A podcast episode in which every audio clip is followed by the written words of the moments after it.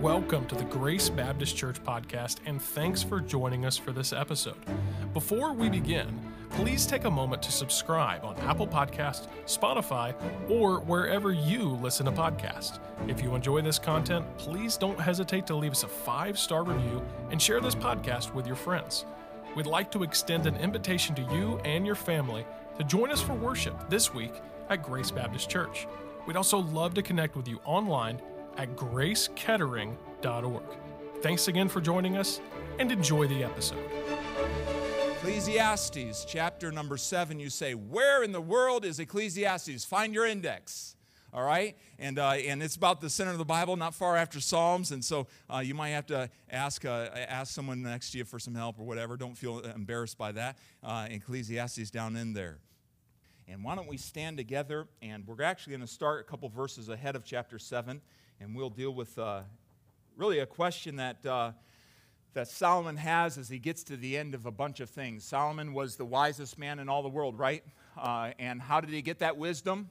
From God, that um, wisdom is given to all men who ask for it liberally. God doesn't, uh, he doesn't discriminate in that. And Solomon got a lot of it. And God says, I'm going to bless you with wisdom. But remember, God also told him, I'm going to bless you with wealth and riches because, and honor, because you did not ask for those. So I'm going to bless you with both wisdom and the wealth and the riches. And so, as a man that had everything and really lived uh, life to the max, he enjoyed life, he lived life to the max, and really in many ways, he lived beyond uh, what God had wanted him to and beyond God's commands, even uh, though he had all this wisdom that God had given him. And as he came to the end of his life and uh, really uh, to the point of old age and, and realizing that all men do indeed die, he, he kind of reflected back in his life in the first six chapters of Ecclesiastes and, and uh, and has a common refrain all is vanity and vexation of spirit. What does that mean? All of life is empty and it's full of frustration. Have you ever been there with, the, uh, with uh, Solomon, this wise man? Have you ever been there? It's all empty and it's vanity. Why do I do the things that I do? I just can't seem to make sense of it. And it's a bunch of frustration. It's an intense, wrapped up uh, mess of, uh, of knots and frustration. And that's where Solomon was. And so he gets to chapter, end of chapter number six and he asks a question. With all this in mind, with all the frustration that I see, and God's given me these things, and I can't even enjoy the, the, the riches that I've had. I don't even really get to enjoy them because there's so much vanity and, and vexation. Look at chapter 6 and verse number, uh, verse number 10 he says this that which has been is, all, uh, is named already and is known. That is, uh, that is man. Neither may he contend with him that is mightier than he. Okay so uh, uh i can't contend with god. Verse number 11 ver, uh, he says seeing there be many things that increase vanity or emptiness what is man the better that's a pretty good question uh, there's all this emptiness around me, and it seems like everything is increasing the emptiness and the futility of life. What is man the better? You know, how does man get better? What, what is man the better for all of this? What, what good is it? He's asking. Verse number 12 For who knoweth what is good for man in this life? All the days of his uh, vain life, which he spendeth as a shadow. For who can tell a man what shall um, be after him under the sun. What's going to happen after death? I don't understand. There's just so much that is unknown to Solomon and he struggles with. Verse number one of chapter number seven, we continue on. A good name, in fact, read it out loud with me. A good name is better than precious ointment, and the day of death than the day of one's birth. We'll get to describing that in a moment, but listen to these words. It is better to go into the house of mourning than into the house of feasting for that is the end, the goal, the, the, the finality of all men, and the living will lay it to heart. Sorrow is better than laughter, for by sadness, the sadness of the countenance, the heart is made better. The heart of the wise is in the house of mourning, but the heart of fools is in the house of mirth. And he goes on to describe many more things that would help man to be better, answering this question from verse number 11 in chapter 6 what is man the better? What is man the better? Simply the message today what makes us better. What makes us better? Now, I quickly hasten and add before we pray that I'm not talking about self effort to get you into heaven. Are you with me? So we're not trying to better ourselves to be approved of God. Your approval comes through the Lord Jesus Christ when you accept Him by faith, like we just heard. but what makes man better? What, what changes my heart? What changes my living in all the midst of the emptiness and the frustration of life that we all too well know what makes us better? Well, we're going to answer that from this man who God helped him to turn this corner here from a, the perspective of old age and from the perspective of looming death and he, just realizing his own mortality. He's giving us some sound advice that will help us to be better. What makes us better? Well, we're going to discover that this morning. You may be seated and let's pray together. Father, would you guide us this morning? Thank you for challenging our hearts. Thank you for lifting us to heaven this morning. Lord, we thank you for the blessed hope we thank you for the, uh, the, the promise of eternal salvation. Lord, you told us in John 10 and verse number 28 that you know us, those that trust in you. You know us, and that you give to us eternal life, and we shall never perish. Thank you, Lord, for the promise, the hope of eternal life. I pray that you would cheer each heart here today. But Lord, help us to be better for you, better before your eyes, not in our own feelings, not in our own emotions, but better for you. I pray that you would challenge us this morning we pray in Jesus' name and amen. Now, as we've considered this with Solomon, I just I really want us to catch this because there's many places we could go in the Bible that would would uh, maybe help us to have a little bit more of a um, uh, an emotional uh, high, if you will. There's, there's so much. We've sung so much about heaven this morning. I don't know about you. When I think about the fact that the tempter will be banished and our burdens will be laid down, that's hallelujah shouting ground for my heart. Are you with me on that? When Satan is no more around and we don't have to worry about him anymore, and there is no temptation of sin, all right? And there's no propensity towards sin. We have our new bodies. What a day that is going to be. And we've sung about that, and our hearts soar with that. But what is going to make you better Monday, Tuesday, Wednesday, and Thursday this week? And friends, oftentimes we look to the high points of our life and we say, well, that's if I could just get back there, if I could just understand all of life, if I could just understand what God is doing, then I could be better. And friends, that's often not the case. It's in moments like this in our, in our time where we get sober and our heart gets quiet before God and our heart gets quiet around others that we really begin to uh, uh, fasten down and do the work that is necessary in our own lives. And Solomon's asking this question What is man the better? What would make man better? In the midst of all this, what would make man better? What is going to make you better? What is going to make you a better Christian, a better follower of the Lord Jesus Christ? What is going to change so that it's not just, I want to change, it takes it from, from a stirring in the heart to an actual change. You know what I'm talking about? You say, God, I'm not going to do this anymore. Uh, family, I'm not going to do this anymore. Right here now, it stops, and then the next week, you're back to it. You know what I'm talking about? Are you with me? Anyone that'd be willing to say, you know, I've been there before, I think all of our hands should be up right there, right? Right? We, because we're real. I mean, that's human nature. We, and sometimes we try, to, we try to work it up in our own effort, but what truly changes us? And Solomon brought out some points that we need to consider, yes, in a time like this, but you need to write these down and consider them through your life because this, these are keys. These are principles. This is advice from a man who lived life not, not perfectly. No man is perfect. Aren't you thankful for that? Uh, why don't you just say right now, I am not perfect? Say that out loud. I am not perfect, right? None of us are. And uh, you could go right along with that because we make up the Grace Baptist Church. Our church is not perfect. We're all growing. We all, compared to Jesus, we all have room to grow, right? Amen? And so, what would make us better? And I'm not asking what would make you feel better. There's a big difference between, because sometimes our feelings lie to us. Are you with me? Well, isn't there a verse about that somewhere in Jeremiah, maybe 17 and verse number 9, that says, The heart is deceitful above all things and desperately wicked. Who can know it? Uh, have you found that sometimes you feel really good when things aren't really going so well? Well, I told that person I feel really good about it.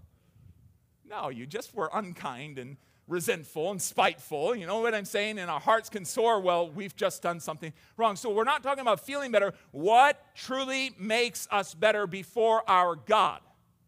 And we can all put on a show for one another. And human nature, again, even Christians. Did you know that Christians, Christians struggle with hypocrisy? Did you know that? Did you know that everyone struggles with hypocrisy? It's kind of a part of sin, sin nature. Did you know that? So, yeah, we can, we can put up a front. I'm not talking about what makes us appear better. I'm talking about what makes us truly better before our God. So that in the quiet moment between you and God, truly you have done some changing in your heart that really, really uh, affects your relationship with, with Almighty God. So let's consider this. And the advice that Solomon gives is, first of all, in verse number one of chapter 7, is this value reputation over riches. Value reputation over riches. How many of you have heard the statement, he who has the most toys when he dies wins? Yeah? You know what? Sometimes we hear that statement and we immediately, immediately say, no, no, not for me. But we sometimes practically live that way. When we're walking through Walmart or Meijer or Costco, like if I had that, boy, Boy, that would be great. Uh, I'm walking through the car lot. Boy, if I just had that vehicle. We sometimes live that way practically. So uh, let's not be so hard on the folks that put that on their bumper as a bumper sticker. Uh, sometimes we have that on our heart. But the fact is, Solomon came to the point as a very wealthy man where he realized, mm, I should have, I should have, I should have valued my reputation and my character before Almighty God greater than the riches he gave me. And then we think about Solomon, uh, he says here, a good name is rather, is better than precious ointment. And the good name is just that idea of that character, what people associate with your name. Uh, sometimes we'll say that that person has a good name. Uh, don't mess up our family name. We have a good name, right? And, and that's because we have a good reputation. Don't mess it up. And so Solomon realized, boy, I should have valued reputation, my good name, a good name, over the riches that God had given me. Precious ointment, if you remember back to Mary in the last days of Jesus' life, she broke the alabaster box over, his, over him, uh, and it was like a year's worth of wages. So, this precious ointment is a precious oil, fragrant, beautiful, but it signifies, it signals on wealth. And uh, so Solomon says it, it's better to have a good reputation over having great wealth or valuing great wealth. Think about how much God gave to Solomon. Mean, Solomon, sometimes we think, well, you know, it was just back in yesteryear and we kind of detach from the amount of wealth that he had. But it is said, if you do some of the figuring up from, uh, from 1 Kings chapter 10 and, and around there, if, it, if you do some of the figuring up, it seems that Solomon could have taken in as much in our day as $1.1 billion per year over 40 years. This man was a multi billionaire. Uh, we think about the kings of the earth right now that are very well to do. Solomon was very, very well to do. And God gave that to him on top of great wisdom, which is amazing. God gave that. God just poured out the windows of heaven upon him and gave that to him. And it said in 1 Kings 10 and verse 27 and king, the king, Solomon, made silver to be in Jerusalem as a stone. So it's like, you know, the stones that are around our church building, the stones that uh, landscape your house. Uh, you think about it. Solomon made silver to be so popular in, in Jerusalem that it was just like stones. He was a very well to do individual. God gave him that. But Solomon began to value the riches over good character. Do you know that God can meet you in your life? You can have a defining moment with God, which I would, I would contend that Solomon's moment with God when he prayed for wisdom and God gave him wisdom and also blessed him with riches and wealth and honor, that was a defining moment in his life. You can have a defining moment in your life and then walk away from the, the impact of that defining moment. And he began to value the blessings of God over the, the wisdom, the, the intangible wisdom that God had given him. What is wisdom? Wisdom is the right application of truth. So he had the knowledge, but he didn't apply it. Every single one of us, if we want to be better, are going to need to take the knowledge that God has given to us, the great light He has given to us, and apply it in our lives, or we're not going to be better. So, what's going to make change you as an individual is taking the wisdom that God has given you and the wisdom that God offers you, James 1 and verse number 5. Take it and apply it into your life. Now, here's the thing as we think about how, uh, how rich Solomon was, it's not just the wealthy who value wealth. You say, I don't have, you should see my bank account. I don't have anything. Do you know that there are some very, very poor people who are obsessed with wealth? Did you know that? You say, well, where is that in the Bible? Well, first, first Timothy 6 and verse number 12, for the love of money is the root of all evil. He did not say money. Now, our world might want to attack those that are wealthy and worked for it, and worked for it. Let's underscore that. And worked for it. Uh, they might want to attack them as evil, but you understand God, God says that the love of money is the root of all evil. Now, notice what it goes on to say. 1 Timothy, write that verse down and go back and look at it. Which, while some coveted after, have erred from the faith and pierced themselves through with many sorrows. Understand this. Solomon allowed the wealth to capture his heart, and it drew him away from God. He erred from the faith. The end of his life, I mean, he was, he was, he was completely, people couldn't even reason with him. He was so focused on his wealth and his, his his way of doing things and all of his wives and his riches and so on. What an awful thing. And so it's not just the wealthy who value wealth. We can right now, you might not have uh, many bucks to your name, but you can value wealth over a reputation. my challenge to you this morning is don't do the same mistake Solomon did. Let's value reputation, a good name, above uh, the wealth that we could have or we could work for or we could spend one more, uh, one more hour working after or give up one more weekend to, to pursue after. Let's value our reputation before God ultimately and before others uh, greater than the wealth that we could gain. And so, how does one have a good name? And I want to just touch on this. First of all, ensure, ensure that your name is written in the Lamb's Book of Life. The Bible talks about our names being written in heaven. Luke chapter 10 and verse 20, Jesus told his disciples, Don't rejoice that you can do miracles. Hey, rejoice that your name is written in heaven. Is your name written in heaven this morning? Is your name in the Lamb's book of life? The Bible says that no one's going to enter into heaven, Revelation 21 and verse 27, without their name being written in the book of life. And so, if you're going to have a good name on earth, it starts with having a good name in heaven. And that is, that is absolutely the case. That is, that is Bible, that is so very important for us to grab a hold of. And when we receive Jesus Christ as the full payment for our sin, Bible says in John 1 and verse number 12, Miss Joanne mentioned it in her, in her video, that we become the sons of God. There is no greater name to have than I'm a child of the King.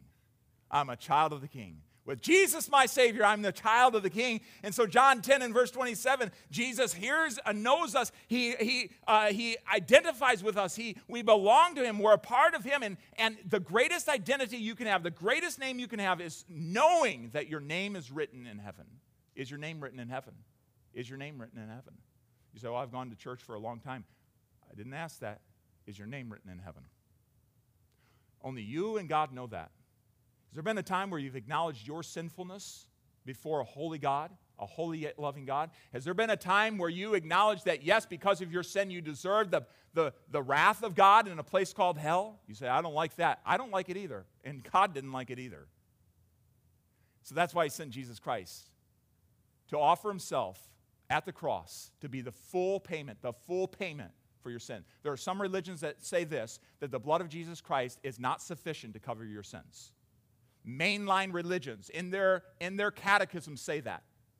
Mainline religions you have to work for it. No, Jesus Christ paid for all of your sin, and he, he offers that to you as a free gift if you will but accept it. And when you do, your name is put in heaven's rolls. And I look forward to the day that when we go to heaven, when we, we hear our name read off, if you will. I, I, a little imagination, I don't know how, how exactly it'll go, but the fact is, do you know your name is written in heaven? Have you accepted Jesus Christ as your personal Savior? Is are you free of that condemnation? Have you been rescued from your sin? But notice it's not just ensuring your name because there's a lot of people who have maybe have their name written in heaven but don't live like it.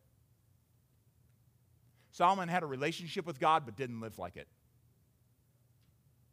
And here's the second part of having a good name live as one who has their name written down in heaven. Live at it. You know what? This world is watching us. I had a conversation this week with some folks that were watching me I have a conversation with someone else, and they, they, they were taking a, a bet with one another uh, that, uh, that I was a pastor. And I walk out, and they, they finally tell me, and they were kind of uh, laughing about it once they, they said, Well, what do you do? And I said, Well, I'm a, I pastor Grace Baptist Church. Oh, we knew it, we knew it. You know, they're watching us, and now you don't realize how much they're watching us. You know, you ever feel like someone's watching you, feel the eyes digging into you? You know what I'm talking The world is watching every step we make. They watch you as you left your house this morning. They watch you when you stay home. They watch you when you, when you are uh, squabbling with one. They watch everything. They watch us. They watch our testimony at work. They watch the words that we say. They watch our priorities. The most scary thing that, uh, um, that would come from an unsaved coworker's mouth is, oh, I didn't know you're a Christian. Oh boy, friends, you got some work to do because you're not at that point living as one whose name's written in heaven. You might have your name there, but you aren't, you aren't living it out. If you're going to be better before God, there needs to be a there needs to be a connection. Your life needs to be identified eh, completely with the Lord Jesus Christ. You need to be walking around and you say, uh, "Can that happen?" You know what, Paul? I love this, and I just found this this week, so it's really special to me. And I'm going to go back to this. You'll probably hear about it more and more. Philippians chapter four and verse number three. You got it. You got to write this down, okay? Philippians four and verse number three. I entreat thee also, true yoke fellow Paul talking about fellow servants of the Lord. Help those women which labored with me in the gospel, with Clement also, and with other my fellow laborers. Now, notice, whose names are in the book of life. Whose names are in the book of life. These people that Paul worked with and co-labored in the gospel with, he was so certain of their testimony and their lifestyle. He, their lifestyle spoke so loudly that he was able to say, whose names are written in the book of life. Paul was not on, on putting them in heaven. Paul was declaring, I've seen this, and there's no doubt whose name is written in heaven. And he was able to see that in their lives. I want that type of life. Don't you? Don't you? Friends, it, it takes determination. Uh, the Bible tells us, Blessed are the peacemakers, for they shall be called the children of God. Well, bless God, I just share my mind. Hmm. Well, you're probably not going to have a very great testimony. Right? You know, some people share their mind. They, they shouldn't share their mind. It just it, it, it doesn't help anyone. Well, I say it like it is. Well, what happened to speak the truth in love? You know what I'm talking about? Reflecting the Lord Jesus Christ. And so it's very important and Jesus said that if we would continue in his word, then are you my disciples indeed. Then you're known as my followers. And so we need to have that, that perspective. So he says there in, in verse number one a good name is better than, than precious ointment, good name's better than, than riches. In the day of death, than the day of one's birth. And if you're like me, you look at that and you're like, well, well hold on. I don't know about that.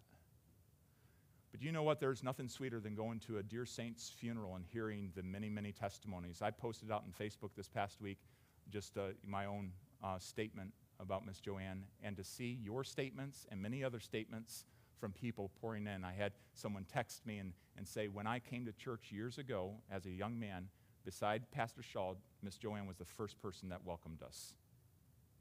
And you think about that, you just think about the, the, wonderful, the wonderful celebration that we have of Jesus Christ in her. Did you catch that? Of Jesus Christ in her.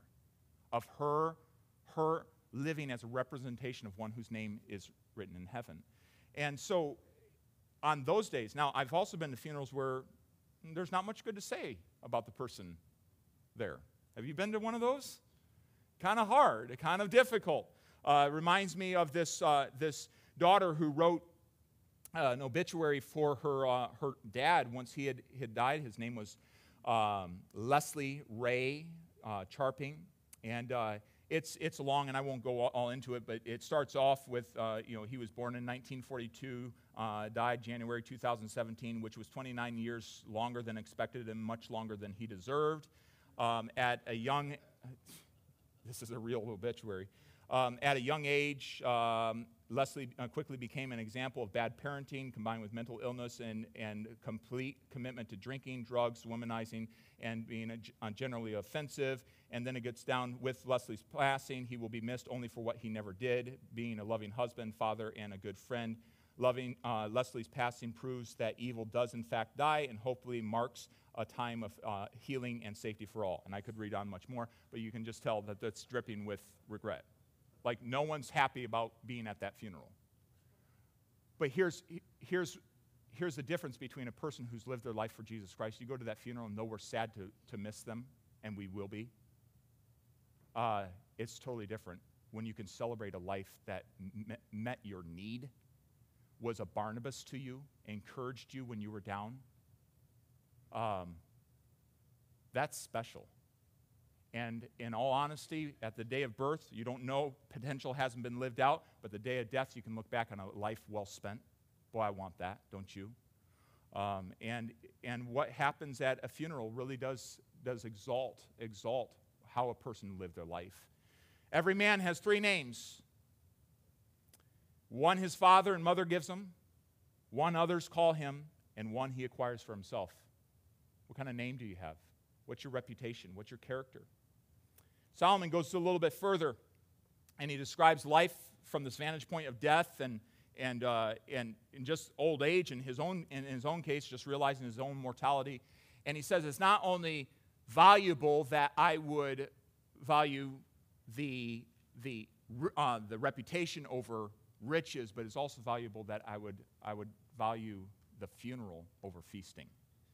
Now, this has always been an intriguing verse to me um, because it, it is so apropos to our lives and really against human nature. Solomon knew what feasting was.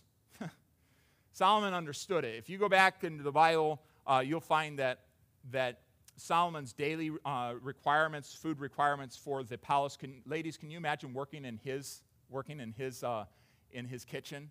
Pretty unbelievable. Um, but it, it, 150 bushels of choice flour, 300 bushels of meal, 10 oxen, uh, 20 cattle, 100 sheep and go- or goats, deer, gazelles, roe deer, choice poultry.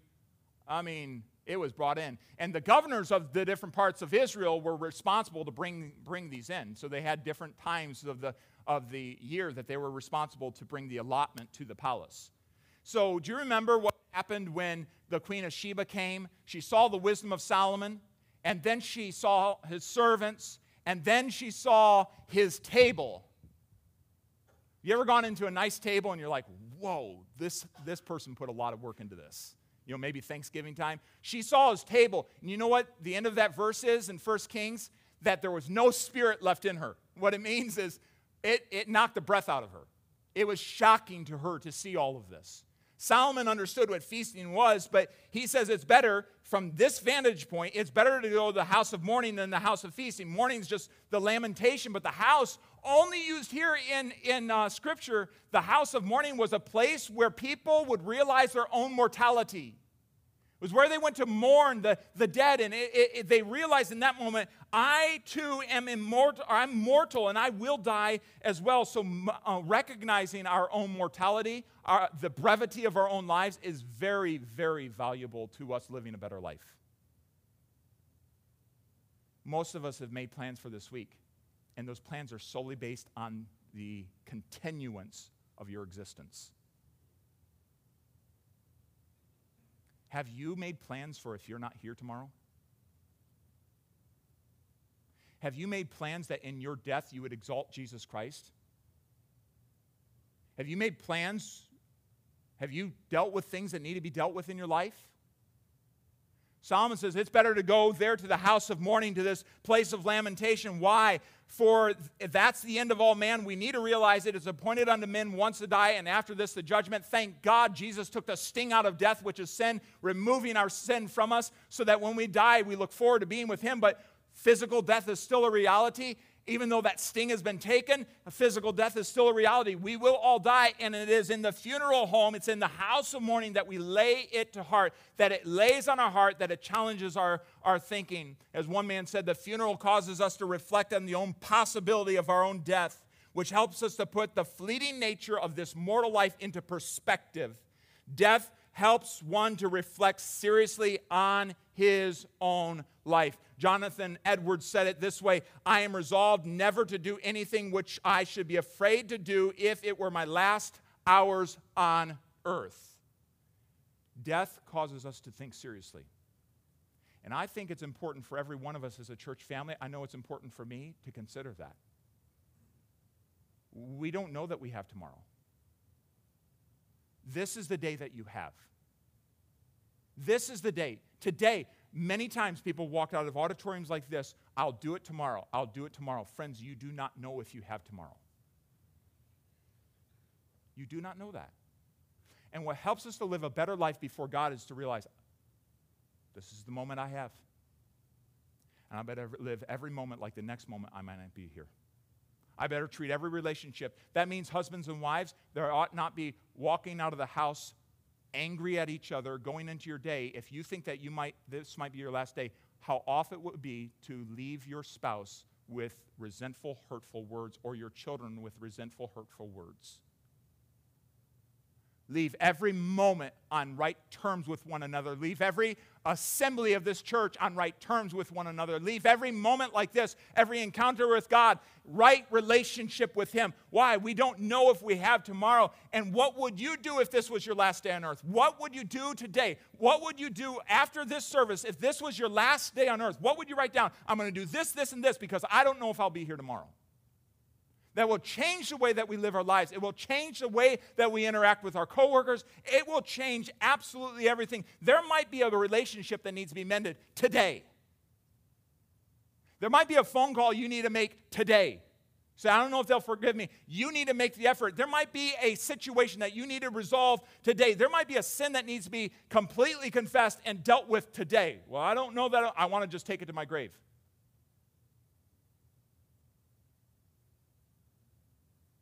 Really?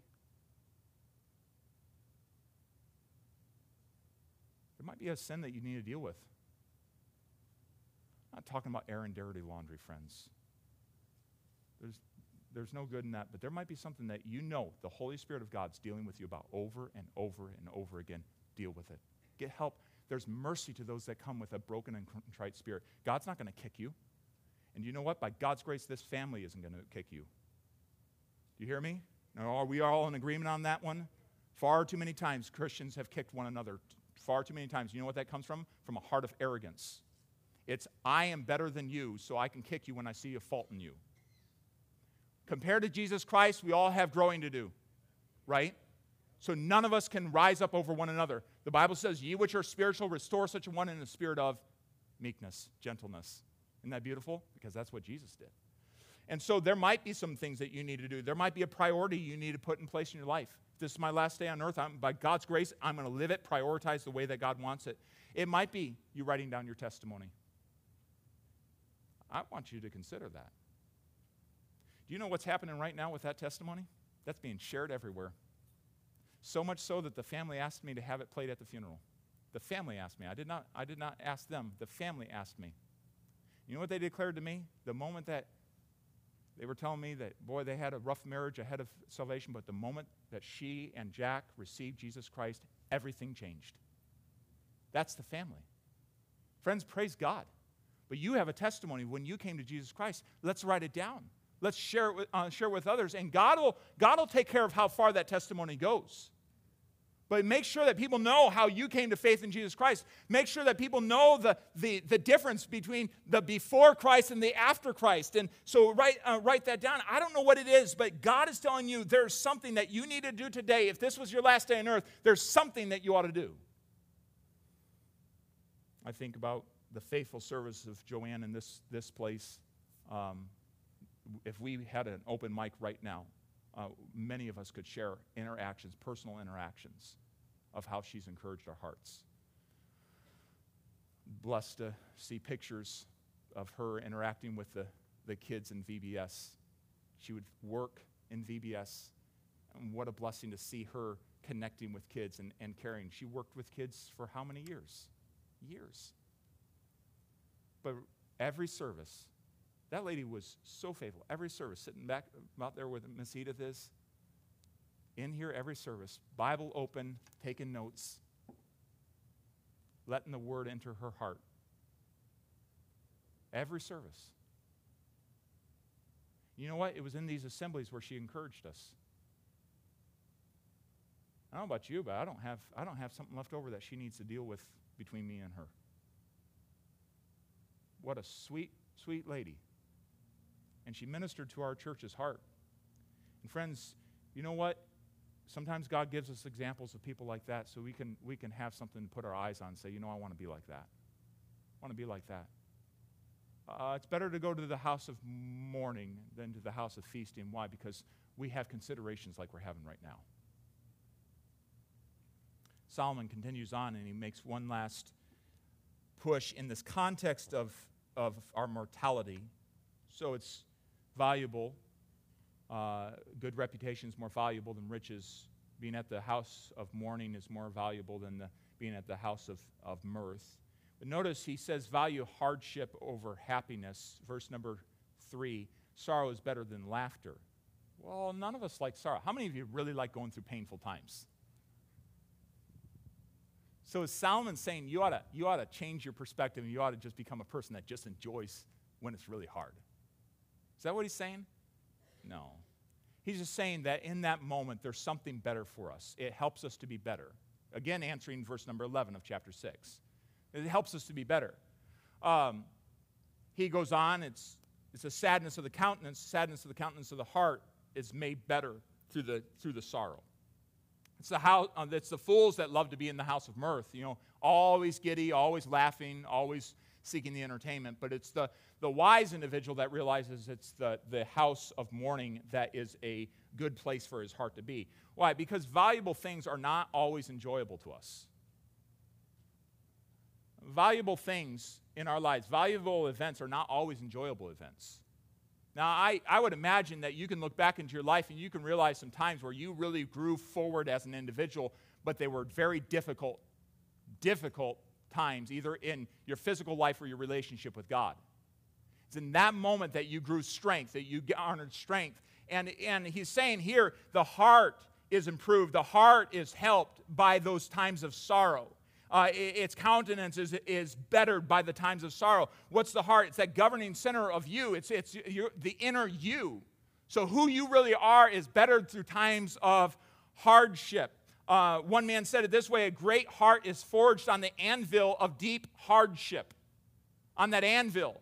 Uh, we were going down to Kentucky earlier this year to, to stay down there for a couple days, and we stopped by uh, um, Boone, I'm forgetting the fort.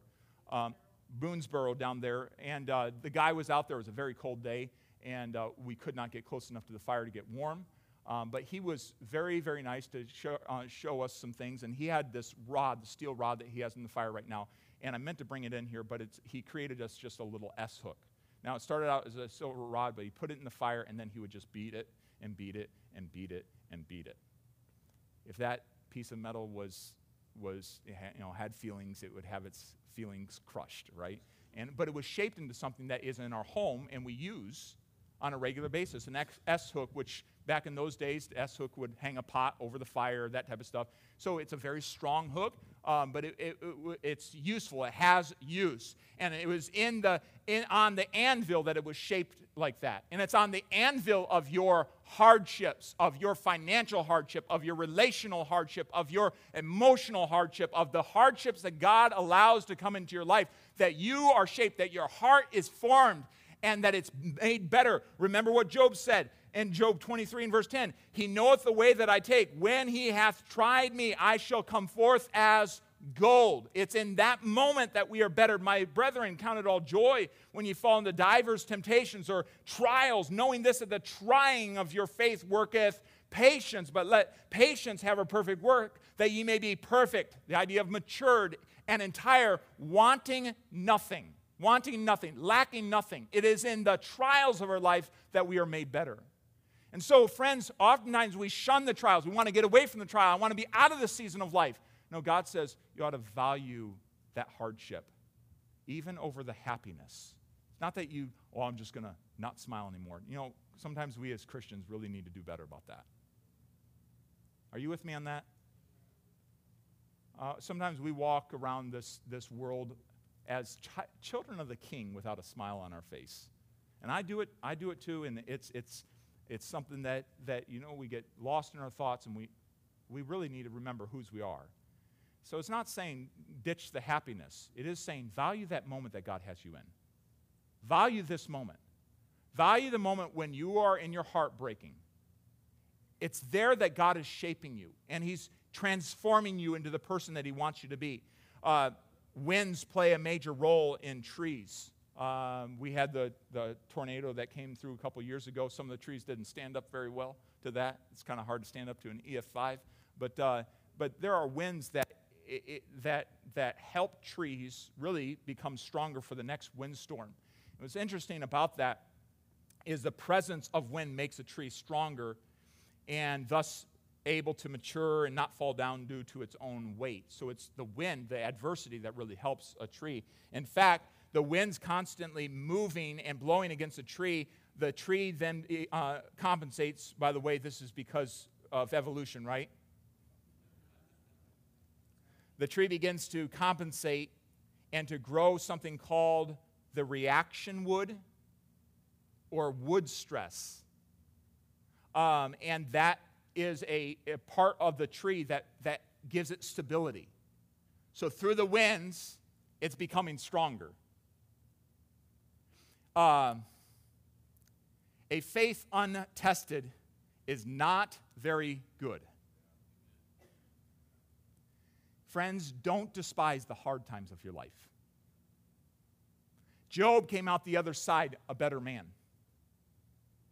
You've come out your trials a better individual, less complaining, less sin, and the murkiness that gets into our lives. And so, as a tree becomes stronger in the wind, so you become stronger in the hardships. And yeah, right now, I know this is a little hardship for our, our church. There's other hardships that you're going through right now in your life. You might be facing a, a job situation. You might be facing a, a family situation that's just not, not pleasant at all. There's other hardships that you're going through right now. I'm not saying, say, you know, like, yippee, I get to go through hardship. But I'm saying at this point, value what God is doing through this hardship in your life. He has not lost sight of you. And He has not lost sight of His grand purpose to work all things together for His good and His glory in your life as you allow Him, as you say yes to it. Some of the harder times of my life when I didn't know what God was doing are the times that I look back on and say, that's when God was shaping me the most. But you just don't know. God does not clue us in on, in the middle of hardship. Hey, by the way, this is why I'm giving you a hardship. He brings us through. So Solomon leads us to consider our values so that we might be better with God. So let's just review these. Value your reputation over your riches. Why? Because the good name lives on. A bad name does not live on. It's, it's good riddance. A good name lives on. Also the Lord Jesus Christ uh, value the funeral over feasting. Why? Because we're reminded our lives are short. We don't have a guarantee of tomorrow. Value hardship over happiness because it's through hardship that we grow. I want you to turn here.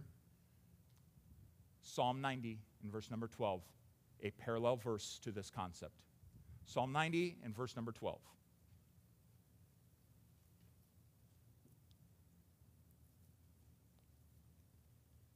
I want us to read this out loud together, and then we're going to pray and just talk to God. Psalm 90 and verse number 12. You all there? Say an amen. amen. All right. You're doing really well. Psalm 90, verse number 12. Let's read it out loud together. Ready and begin. So teach us to number our days, that we may apply our hearts unto wisdom. What is that? The right application of knowledge. Something Solomon failed at, but he wished he hadn't. And what he just gave to us is, is something that we all have right now while we still have life in our lungs that we can apply. And we can apply today, we can apply tomorrow. And you know how the Lord's speaking to your heart. And so we're going to have just some time to talk to the Lord about it. Would you stand with me in an attitude of prayer? Let's have our heads bowed. Maybe you just need to come and thank, thank God for the life that He's given you, the life that He has given to influence you. But maybe this morning you need to come and just say, Lord, I haven't valued the right things. I've valued what's in my bank account more so than having a good name, more so than living as a one who has their name written in heaven. I've valued that. Perhaps this morning that, that's you. I don't know what exactly God might be doing in your heart, but I'd encourage every single one of us to find a place of quiet before the Lord to consider these things. Would you join me in prayer? Father, we need your help. The world constantly is leading us to the wrong value systems. But you just used a man who lived and went through the really the school of hard knocks to give us something that would help us on this day. And so we pray that your people, that myself, your church would be better uh, for what we've heard today from your word and from your heart. We pray these things in Jesus' name. Amen. Thanks for joining us for this episode, and please take a moment to subscribe on Apple Podcasts, Spotify, or wherever you listen to podcasts. If you enjoy this content, please don't hesitate to leave us a five star review and share this podcast with your friends. We'd like to extend an invitation to you and your family to join us for worship this week at Grace Baptist Church. We'd also love to connect with you online at gracekettering.org. Thanks again for checking out this episode, and we look forward to having you join us again right here on the Grace Baptist Church podcast.